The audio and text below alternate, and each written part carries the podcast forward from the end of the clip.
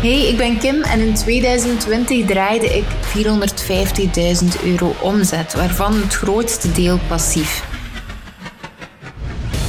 Ik werkte op mijn ritme, op mijn gevoel en daardoor ben ik creatiever dan ooit. Kwetsbaarder en tegelijkertijd ook zelfzekerder. Swat, ik voel me beter dan ooit.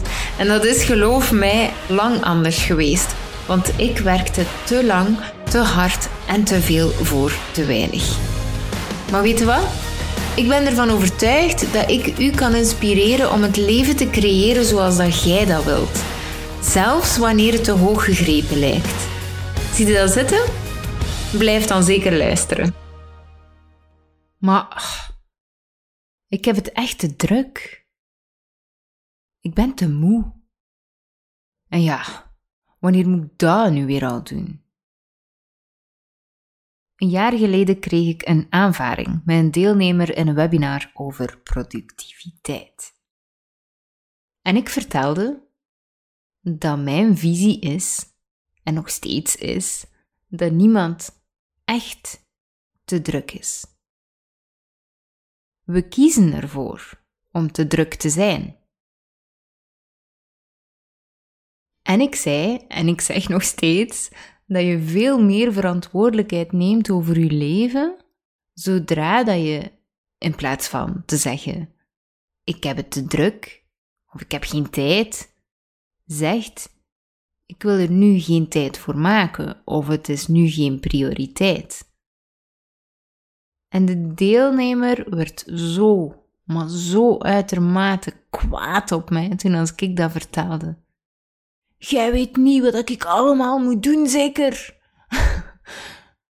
en ik, ik probeerde nog iets te redden en ik vertelde dat focus um, of productiviteit of werken en meer vrijheid, dat dat ook wel exclusief iemands tijd vraagt. Het vraagt een stilstaan. En daar ligt de moeilijkheid stilstaan. Heel veel mensen hopen op een easy fix. Op twee schakelaars. Vrijheid en geluk. Tjaka! Maar als het zo makkelijk was, waarom zijn dan zoveel mensen ongelukkig? Waarom zijn dan zoveel mensen op zoek naar geluk? En aan de ene kant willen we allemaal gelukkig zijn. Allemaal. En aan de andere kant weten we ook allemaal eigenlijk wel wat dat ons gelukkig maakt. Maar we doen die dingen niet. Waarom? Simpel. We zijn te druk. Te druk waarmee? Met proberen gelukkig te zijn. Een perfecte quote van Matthew Kelly. Het is uitzonderlijk beangstigend om stil te staan, want het vraagt zelfreflectie, verantwoordelijkheid, discipline. En het klinkt allemaal een pak minder sexy ineens, toch? Vrijheid, het klinkt ook veel minder sexy dan een denkbeeldig traject. Hoe verdien je dit jaar je eerste miljoen? En toch hangt het allemaal aan elkaar vast. Toch is het stilstaan, zelfreflectie, verantwoordelijkheid en discipline de enige manier naar een succesvol leven. Stilte, reflectie, discipline, verantwoordelijkheid. En ik krijg heel regelmatig de vraag: Maar hoe, hoe doe je dat dan, Kim? Hoe, hoe leefde jij uw ideale leven? Hoe doe jij dat nu precies? En eigenlijk is dat een heel moeilijke vraag, vind ik persoonlijk, want hoe dat ik dat eigenlijk doe, is niet spannend. Echt niet. Er zit wel veel variatie in, dat zeg ik niet, want anders zou ik me dood vervelen. Maar het is niet alsof dat ik elke dag gestoorde dingen doe. Ik mediteer, ik schrijf, beweeg, ik lees heel veel, ik visualiseer, ik doe affirmaties en daartussen geniet ik van wandelen, bezig zijn met mijn kinderen, dagdagelijkse dingen. Volg ik trajecten, ben ik bezig, heel veel bezig met persoonlijke ontwikkeling, want dat is voor mij vrijheid. Dingen die mijn lichaam en geest gezond houden. Het intellectuele, emotionele, spirituele, lichamelijke, daar word ik gelukkig van. En ik focus op het helpen van anderen door een bijdrage te leveren, door dienstbaarheid, een doel hoger dan mijzelf. En dat voelt goed. En dat voelt alsof dat ik iets kan doen voor anderen, maar ik geniet er ook van. Dus het is ook iets voor mijzelf. En dat is hoe dat ik mijn ideale leven leef. En veel meer dan dat is daar niet aan. Maar als je mij zou vragen, waarom? Waarom doe je al die dingen specifiek? Dan wordt het al een pak interessanter. Want, waarom?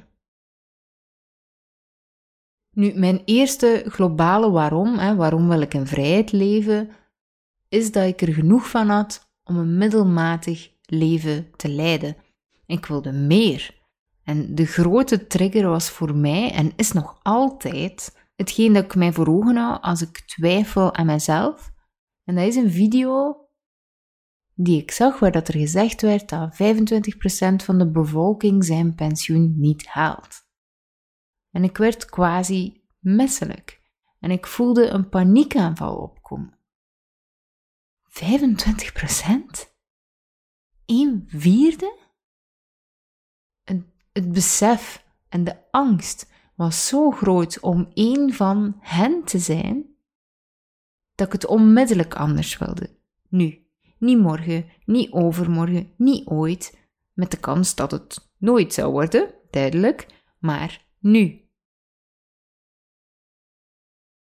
En dat was echt een druppel, de druppel, van een tienjarig proces.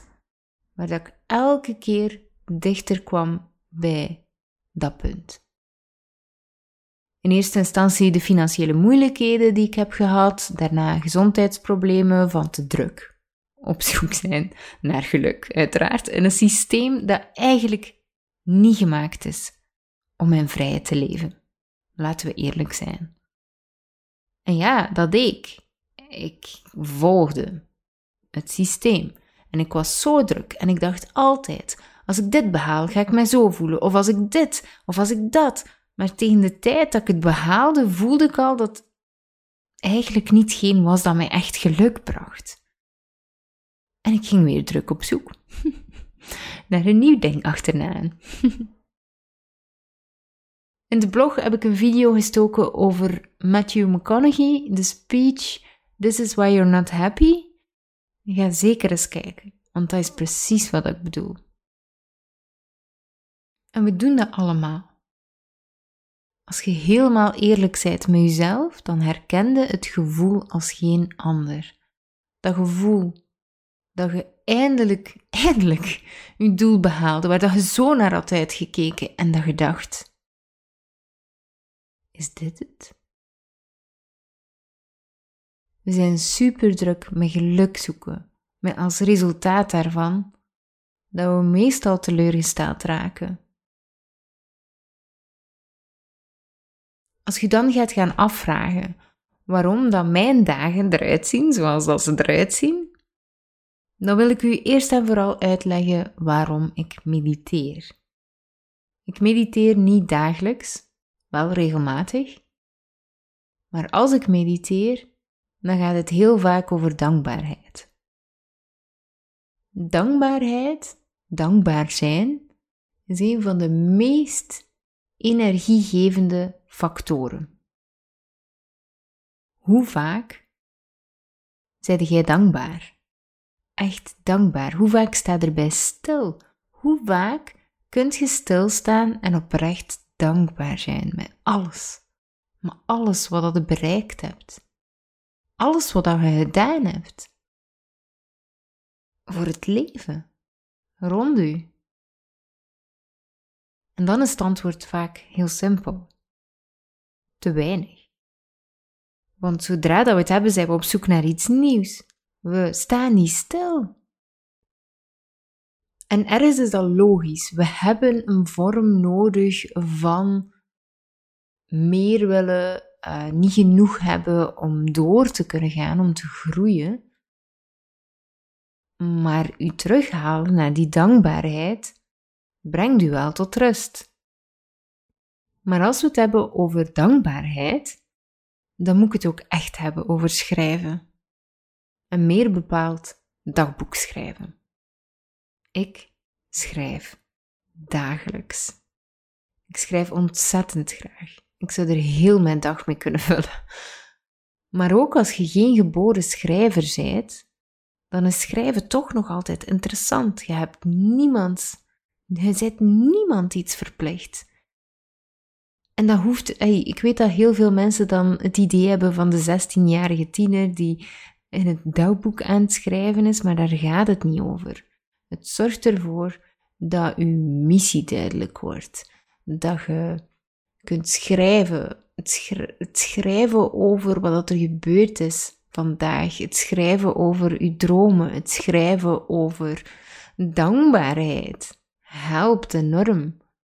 Je zou elke dag kunnen schrijven waar je die dag dankbaar voor was. Welke inzichten dat je gekregen hebt, welke doorbraken dat je gemaakt hebt, wat je dromen zijn, wat je doelen zijn. Je kunt simpelweg alles opschrijven wat er die dag gebeurde. Of een paar kleine dingen. En dat mag ook gewoon, letterlijk allemaal door elkaar. Er hoeft geen systeem in te zitten. Het hoeft niet mooi te zijn, het hoeft niet leesbaar te zijn. Opschrijven helpt, omdat het ons helderheid brengt.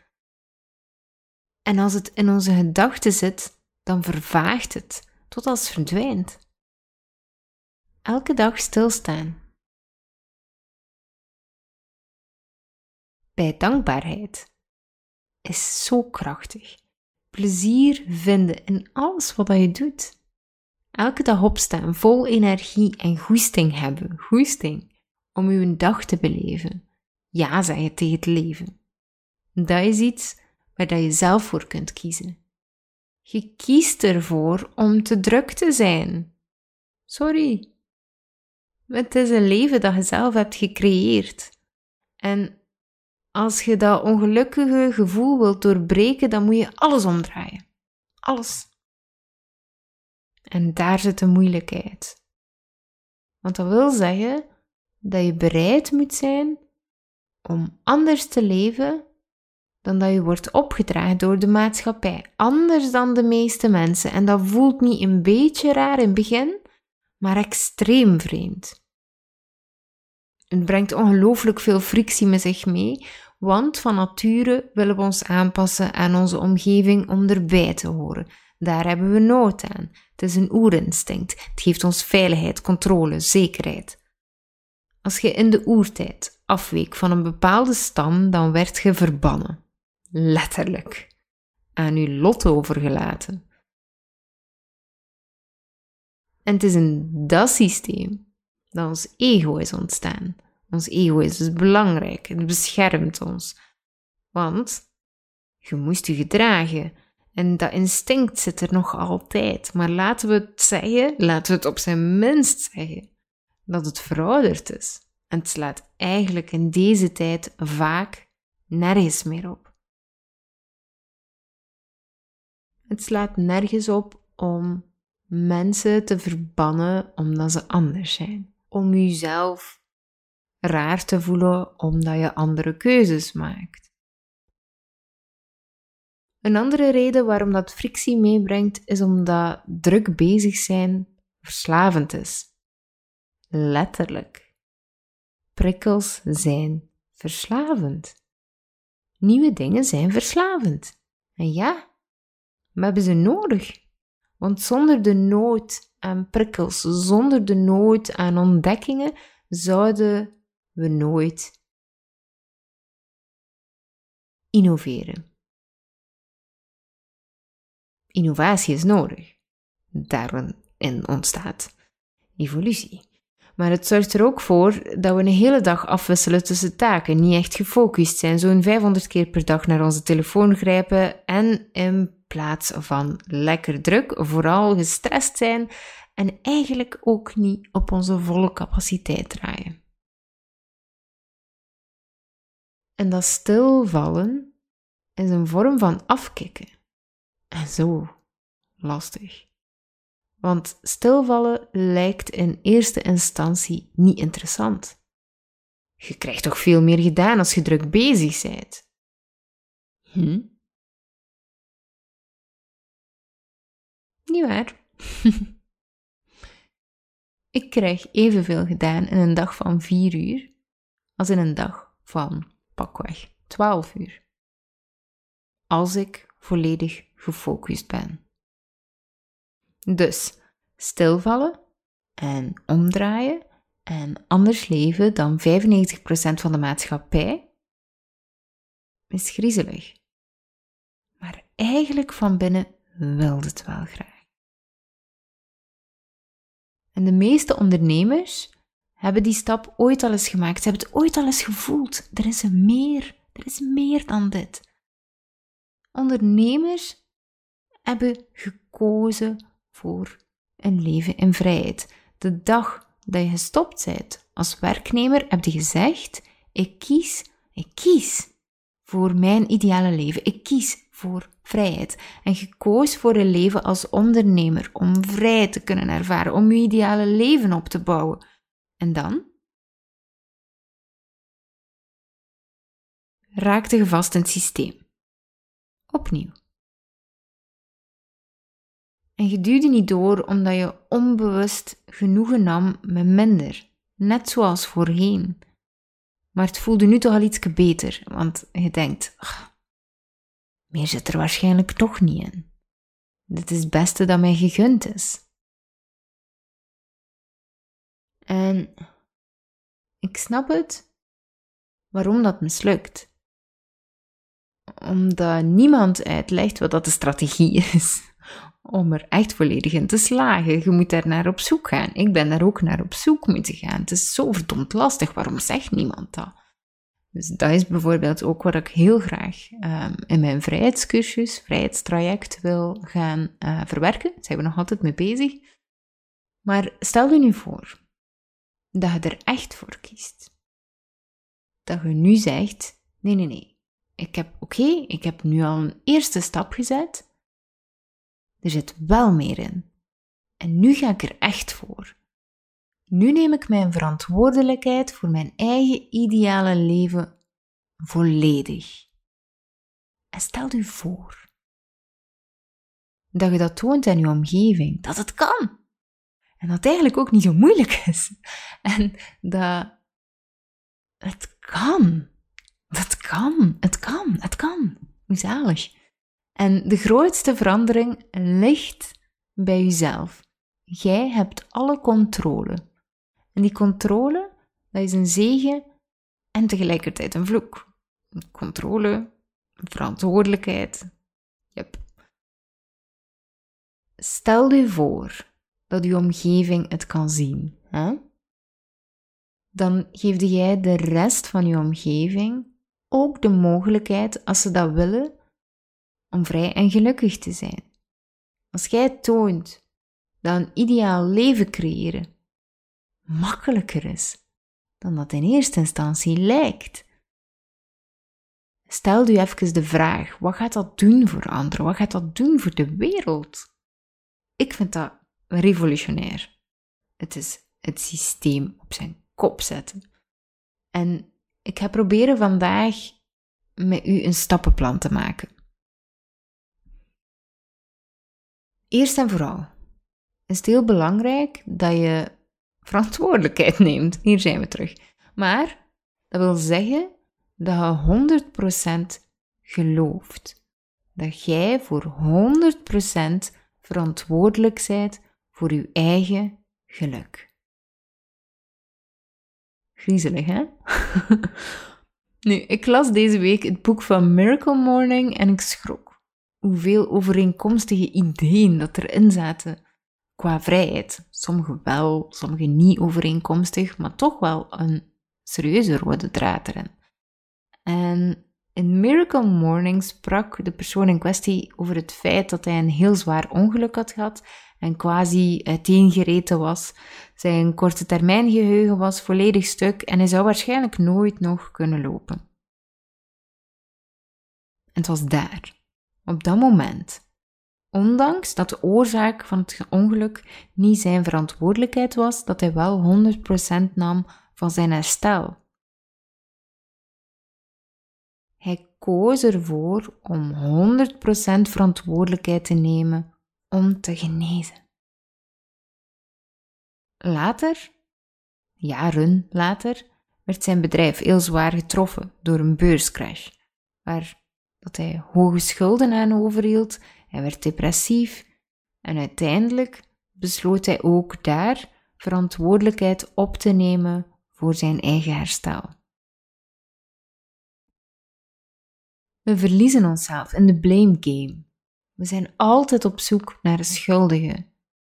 Maar we hebben er echt niks aan. Je wordt er niet gelukkig van. Integendeel, je wordt er gefrustreerd van. Onbewust. En je geraakt in een negatieve spiraal. Wilde dat eigenlijk? Want, wat dan? En eerlijk gezegd, ik word daar echt, echt moe van. Het is de schuld van corona, het is de schuld van die, het is de schuld van dat. Als alles terug zus of zo zou zijn, zou alles beter zijn. Als alles da da die, da da. En in welke gedachtegang zitten eigenlijk liever? Dit moet altijd mij overkomen? Of shit? Het is echt wel een klote, ongelooflijk klote situatie. wat kan ik doen om hier sterker uit te komen? Of wat kan ik doen om anderen hetzelfde lot te besparen, te verzachten? Wat kan ik doen om de wereld een betere plaats te maken voor anderen en tegelijkertijd ook voor mezelf? Wat zou ik kiezen? Welke gedachtegang maakt u gelukkiger? Een slachtofferrol innemen brengt u in een negatieve spiraal. En nu mogen mij de vreselijkste momenten uit uw leven vertellen om mij te overtuigen dat bij u anders was. Maar I won't buy it. Dat is het leven. Met de grote, grote ongelukkigheden, de vreselijkste en de mooiste momenten. En ofwel zij de al in, ofwel zij de oud. En die acceptatie, die verantwoordelijkheid nemen heb je nodig om vrij te kunnen leven, om een ideaal leven te creëren. En dat is allemaal makkelijker gezegd dan gedaan. Dat vraagt inderdaad een inspanning. Maar het vraagt ook motivatie. Kent je de Six Fulfillments of Life van Chloe Madanas? Daar vertelt ze dat je zes noden hebt die je moet vervullen. De eerste is liefde en connectie. De tweede is zekerheid en controle. De derde variatie en spanning, want zonder zou het mega saai zijn. De vierde is u uniek kunnen voelen en belangrijk, een betekenis hebben. We willen echt graag gezien worden. Iedereen wil graag gezien worden. Iedereen wil een betekenis. De vijfde is groei, want wat niet groeit, gaat dood. En de zesde is bijdragen. Iets dienen buiten uzelf. Alles. Letterlijk. Alles wat we doen, vandaag, morgen, elke dag. Alles wat we doen, is om één van deze noden te vervullen. En zodra dat we meer dan één tegemoetkomen, dan kan het zijn dat er een verslaving of een patroon ontstaat in uw leven. En een verslaving of een patroon, dat kan zowel in de goede zin als in de slechte zin. Ik heb in de blog, vind je hieronder, een extra video van Tony Robbins geplaatst. En daar wordt er eigenlijk een half uur gepraat over die six fulfillments. Ik raad echt aan om die video even te checken. Nu de eerste vier, liefde, controle, variatie en uniek zijn of voelen, zijn overlevingsnoden. We hebben ze nodig. En de laatste twee, groei en bijdrage, die staan voor geluk. Die heb je nodig om gelukkig te zijn. Maar als je elke dag druk bezig bent, dan heb je geen ruimte voor groei. Er is gewoon geen ruimte, maar ook niet voor bijdragen. Want je bent veel te druk om anderen echt te dienen, te helpen zonder daar iets voor terug te verwachten. Ja, ik heb zelf al genoeg aan mijn hoofd. En al zeker geen tijd voor persoonlijke ontwikkeling. Wanneer moet ik dat er nog bij pakken? En Chloe zegt, en ik geloof daar ook in, dat wanneer dat je focust op groei en bijdragen, dat je automatisch alle andere vier vervult. Automatisch. Maar focussen op die twee vraagt de meeste eerlijkheid tegenover jezelf, discipline, vraagt een stilstaan en vooral een persoonlijke zoektocht. Het vraagt iets van u. Het vraagt een grotere missie. Een missie groter dan uw eigen problemen. En als je daarop gaat gaan focussen, vervaagt dat. Al de belangrijkheden van uw problemen vervagen. Je ziet in dat emoties en ervaringen nuttig kunnen worden ingezet voor uw missie. Alles. Ik heb de test van Chloe hieronder in de blog ook gezet. Je kunt hem doen, hij is volledig gratis. En zo leer je ook waar dat jij de meest noden aan hebt van nature, zodat je hier kunt op inspelen, zodat je kunt gaan kijken of dat je die kunt combineren met groei en bijdragen, zodat je eigenlijk veel meer verantwoordelijkheid gaat nemen, automatisch over je leven. Je gaat er gelukkiger van worden, je gaat er blijer van worden. Het is een hele interessante blog uh, die gekoppeld is aan de podcastaflevering, waar dat je heel veel uit gaat leren. En denk na, na je test, denk na. Over verbanden, over dingen. Uh, check ook de video van Tony Robbins die ik erin heb gestoken. Ontdekt uw patronen, uw verslavingen. Ontdek het. Mijn drie belangrijkste noden zijn van nature groei, uniek zijn en bijdragen. En voor mij was dat echt een mooie bewustwording. Want ik dacht eigenlijk dat altijd zekerheid mijn hoogste nood zou zijn, terwijl het op de voorlaatste plaats staat. Dus ja, ik vond die test echt heel erg interessant. En als jij je test hebt gedaan en je hebt de video's bekeken, stuur mij een DM'ke via Instagram of zo. Ik vind echt de max om hierover te praten. Ik wil het ook echt heel graag weten, dus contacteer mij zeker en vast.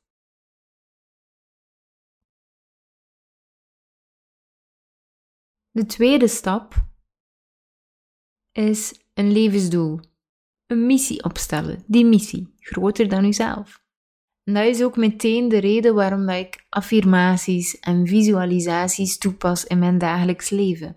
Maar ook schrijven heeft hiermee te maken, heeft ook te maken met doelen stellen. Mijn missie, mijn levensdoel is elke dag van mijn leven het ideale leven leiden. En extra waarde geven aan anderen hun leven zonder daar per se zelf beter van te willen worden met veel plezier andere ondernemers ondersteunen. Mensen die dezelfde missie als ik hebben. Ja, dat doe ik graag. En pas op, extra waarde geven aan anderen zonder daar per se zelf beter van te willen worden, was niet altijd een evidentie voor mij. Want ik wil ook graag significance nog meer dan bijdragen, stap 2. Dus ja, die focus daar weghalen en nog meer op bijdragen focussen zonder daar iets voor in de plaats te willen, was voor mij wel een heel interessante les. En ja, ik voel ook dat de rest van mijn noden ook echt dient. Maar weet ook dat je ook kleine doelen mocht hebben. Je kunt ook kleine doelen willen, kleine doelen opstellen, kleine affirmaties. Bijvoorbeeld, ik wil vanaf nu niet morgen vaker spelen met mijn kinderen. Ik wil vanaf nu nee zeggen tegen dat soort opdrachten. Je hebt die doelen echt nodig. Het is belangrijk dat je er elke dag van bewust wordt, elke dag bewust van maakt en dat je heel specifiek bent over deze doelen. Ik ben nu sinds een week een testje aan het doen en het klinkt misschien ongelooflijk belachelijk, maar ik ben nu dus sinds een week elke avond met mijn kinderen onbewust, zonder dat ze het doorhebben, affirmaties aan het doen. Dus ze kunnen heel moeilijk uit hun bed tijdens um, schoolperiodes. En ik zeg elke avond: Oh, hebben jullie superveel zin in morgen? Hebben jullie zin om morgen al op te staan? Het gaat zo leuk worden, het gaat mooi weer worden, of iets anders, maakt niet uit. En het grappige is, die affirmatie werkt. En al heel de week staan ze vol enthousiasme op als de wekker gaat. Doelen, affirmaties, die doen iets met u. En het feit dat een kind het zo onbewust opneemt en zo enthousiast doet zonder dat jij uitlegt waarom dat je die implanting daarin zet, insteekt, is het levende bewijs. De derde stap is focussen op uw innerlijke huis. Hoe voelde jij je van binnen? Fysiek, mentaal, spiritueel, emotioneel. Hoe dat jij je van binnen voelt, reflecteert naar je prestaties buitenaf. Het is een must om je innerlijke huis te verzorgen, zodat jij de beste versie van jezelf kunt zijn.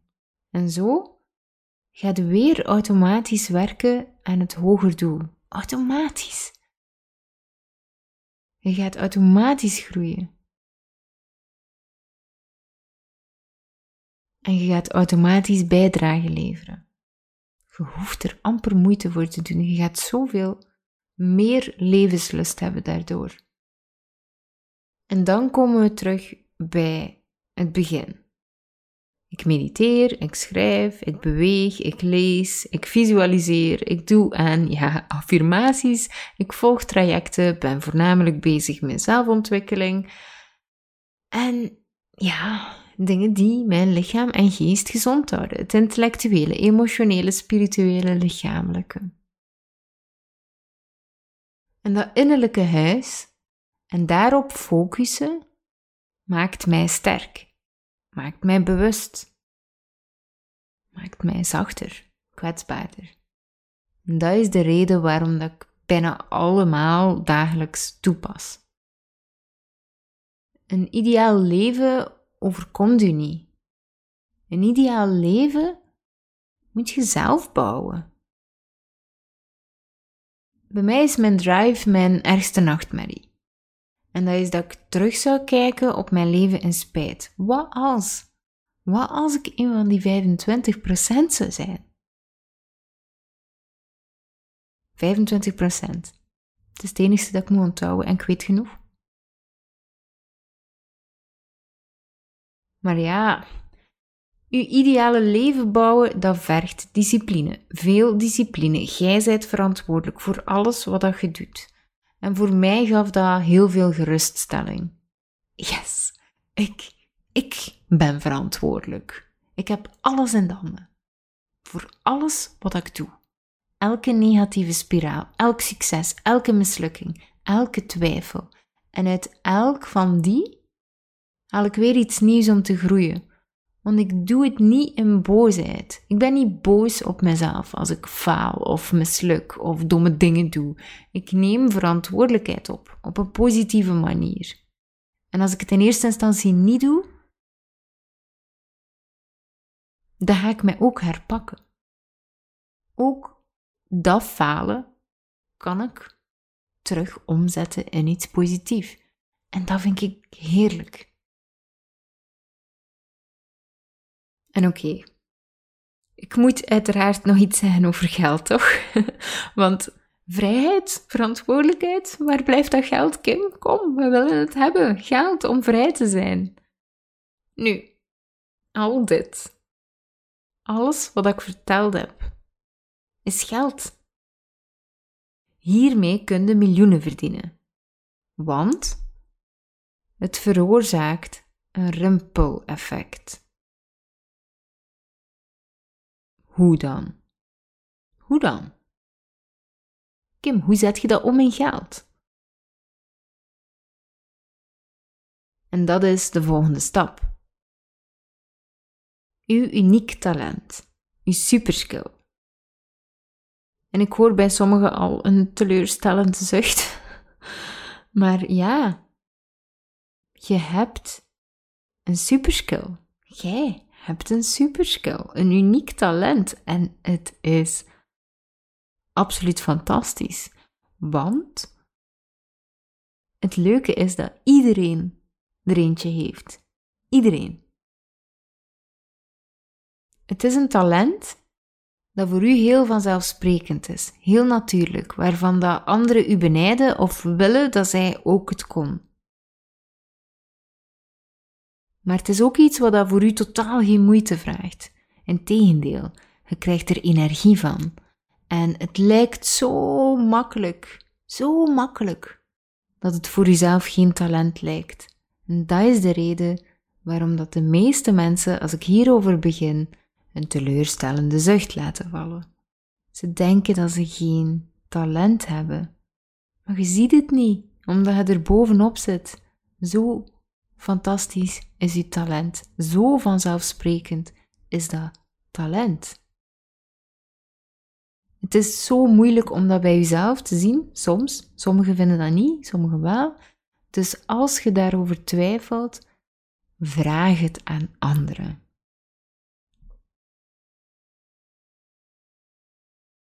Mijn uniek talent, mijn superskill is strategisch denken en de implementatie ook meteen doorvoeren op alles en nog wat. En toen als ik tien, misschien elf jaar oud was, kreeg ik een PlayStation van mijn stiefvader. En eerst vond ik er niet speciaal iets aan. Nou, FIFA, Tekken, Gran Turismo. Zoveel interesseerde mij dat eigenlijk niet. Tot op het moment dat hij thuis kwam met Final Fantasy. Een RPG-strategiespel. En I was obsessed. De uitdaging, het nadenken over hoe dat je bepaalde vijanden zou verslaan door strategisch wapens en skills te combineren, was iets waarvan ik volledig door uit mijn dak ging. Nog altijd als ik eraan denk. Ik leerde er zelf Engels voor, want ik wou alle opdrachten precies begrijpen. Ik speelde het in no time uit. 10, 11 jaar. Mega zwaar strategiespel. Ik versloeg alle sidequests op mijn gemak. Ik leerde dat Engels begrijpen, ondanks dat ik niet alle woorden kende. Gewoon door basiswoorden, basis kernwoorden in één zin aan elkaar te koppelen, maakte ik zinnen die klopten, zodat ik gewoon verder kon. Dat was wat ik deed. En ik leerde toen al mijn unieke skill ontdekken, mijn superskill. Strategie en het implementeren van strategie op andere systemen. Want toen al ontdekte ik dat ik strategie kon knippen en plakken. En ja, tot op vandaag pas ik strategieën het Final Fantasy toe door middel van automatisaties in mijn leven en mijn bedrijf. Hoe gestoord is dat? Dus Wat is uw superskill? Wat is uw uniek talent? Maar ook, ja, denk na over hoe dat je die kunt implementeren in uw bedrijf. En hoe dat je je bedrijf hier rond kunt bouwen. Het gaat u geen moeite kosten. Je gaat het graag doen, je gaat ervan houden, je gaat er energie van krijgen. En mensen gaan er u stevig voor betalen. Omdat ze wat jij hebt niet hebben. Omdat ze wat jij hebt ook willen leren, wat willen genieten of gebruiken. En het resultaat is dat door stevig te verdienen met die superskill, dat je ook meer gaat kunnen bijdragen in de wereld. Want ja, je hebt er nu de tijd voor, je hebt er energie voor. Dus je gaat het automatisch meer gaan doen. Eén valkuil. Ga uw superskill niet materialiseren of minimaliseren. Bijvoorbeeld. Ooit dacht ik dat mijn superskill fotograaf was. Nope, dat is hem niet. Ook al ben ik steengoed als fotograaf, staan er mensen op de wachtlijst tot volgend jaar en behaalde ik twee awards als top 100 beste gezinsfotografen ter wereld, toch is het niet mijn superskill. Het is een tool om mijn superskill uit te voeren. En naast het feit hè, dat ik ongelooflijk veel liefde voel voor alles wat te maken heeft met kunst, vond ik fotografie ook strategisch heel interessant. Want ja, niet alleen in fotografie, maar in alle vormen van kunst zit er ongelooflijk veel strategie. Hoe kan ik zo snel mogelijk zoveel mogelijk kwalitatieve beelden in zo'n kort mogelijke tijdspanne fotograferen? En daar maakte ik dan een systeem van. Hoe kan ik mensen uitermate gelukkig maken met hun foto's, zodat ik hem per se bewust hoef te pleasen en nog steeds 100% mijn ding kan doen met de fotografie? En ja, ook daar maakte ik een systeem van. Door de juiste vragen aan hen te stellen, door de juiste verwachtingen in te lossen. En hoe kan ik mijn klant op de minste moeite het best bedienen en daar ook nog een keer goed aan verdienen? En dat optimaliseerde ik weer, opnieuw en opnieuw en opnieuw. En niet alleen op basis van bedienen, maar ook op basis van inhoud, weergave aan de hand van compositie, emotie, licht. Tot en dat is wat er gebeurt als je focust op een tool en niet op je superskill. Tot ik te weinig variatie vond. Te weinig groei in mijn job. Omdat het systeem zodanig was geperfectioneerd dat de groeimarge te klein werd. De uitdaging verdween. En ik genoot niet meer van mijn job. En dan automatisch ging ik mijn systeem gaan koppelen aan andere dingen. Aan mijn diensten, aan mijn bedrijf, aan mijn cursussen, aan mijn e-books. En zodra dat, dat dan goed ging, ging ik mijn hele systeem gaan kopiëren op mijn leven. En zo ging ik verder. Strategie is mijn superskill. En daardoor vind ik wat ik doe zo leuk. Sommige mensen weten niet eens wat ik doe. Wat doe jij nu eigenlijk, Ja, wat doe ik nu eigenlijk? Ik voer mijn strategie superskill uit. En daar verdien ik geld mee. En dankzij die superskill, dankzij mij te focussen op mijn superskill, blijf ik groeien en kan ik ook veel meer focussen op bijdragen. En doordat ik heel goed, echt heel goed, mijn boterham verdien en mijn passieve inkomsten, dankzij mijn strategie, bedien ik ook meer en meer zonder daar iets voor terug te verwachten, want ik heb genoeg. En zo creëert je een eeuwige cirkel van tevredenheid en contentement. En die pas op, altijd een zoektocht vraagt naar balans. Ik ben niet elke dag gelukkig. Maar ik sta wel gelukkig in het leven. En als ik morgen zou sterven, dan zal ik gelukkig sterven. Als ik terugkijk op mijn leven, dan weet ik dat 100% echte inzet heb getoond en dat ik geen genoegen nam met een middelmatig leven. Wat ik niet leuk vind, schop ik eruit. En dat heb ik niet altijd gekund. Dat heb ik opgebouwd. Dus, volgende stap. Wanneer ga je tijd maken voor het opbouwen van uw ideale leven? Ik zei het al, uw ideale leven dat overkomt u niet. Je moet het zelf bouwen, stuk voor stuk. En daarvoor heb je echt wel een bepaalde discipline nodig en moet je ook bereid zijn om te starten. Of je kiest gewoon voor een middelmatig leven. The choice is yours. Of beter, niet kiezen brengt u eigenlijk automatisch naar een middelmatig leven. Neemt geen genoegen met minder. Je kunt echt alles willen, alles hebben. En je hebt al meer dan dat je denkt. Het is alleen wel aan u om de onbevreesde keuze te maken en ervoor te kiezen. Elke dag opnieuw. Want nee, er is geen knopje. Nu ben ik vrij. Het is een balans, een levenswijze. Elke dag vrij zijn vraagt discipline, een gezond innerlijk huis, uw superskill uitwerken, levensdoelen, verantwoordelijkheid nemen, focus op groei en bijdragen.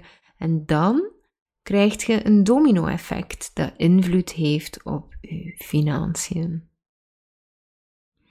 Ik hoop dat je heel veel hebt gehad aan deze aflevering vandaag. Neem het serieus.